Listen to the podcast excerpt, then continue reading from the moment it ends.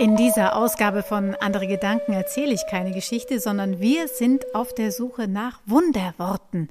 Und was ist nicht wundervoller als die gute Nachtsprüche, die es auf der Welt gibt?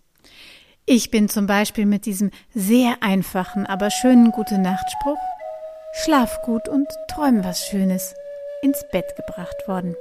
Katharina Müller vom Machwerk hat mir einen Gute-Nacht-Spruch verraten, den die Ur-Urgroßmutter ihres Sohnes auch schon gesagt hat. Und der, der geht so. Schlaf gut, träum süß, aber nicht von Fliegenfüß. Und schon sind wir ins Gespräch gekommen.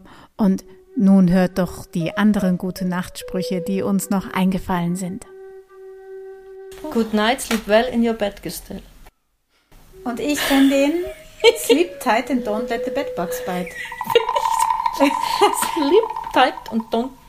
Sleep tight and don't let the bed bugs bite. And don't let the bed bugs bite. Das ist halt ein für ja. fortgeschrittene Sprecher.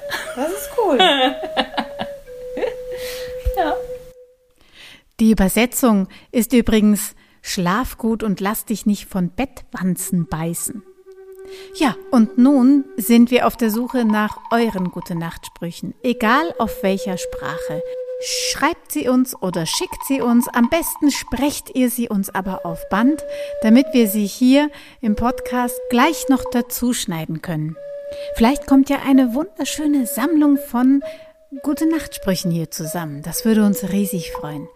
Unsere Kontaktdaten findet ihr unter www.storybox-moentchen.de bei den Kunst- und Kulturkonserven. Und ich sage bis zum nächsten Mal, eure Momo.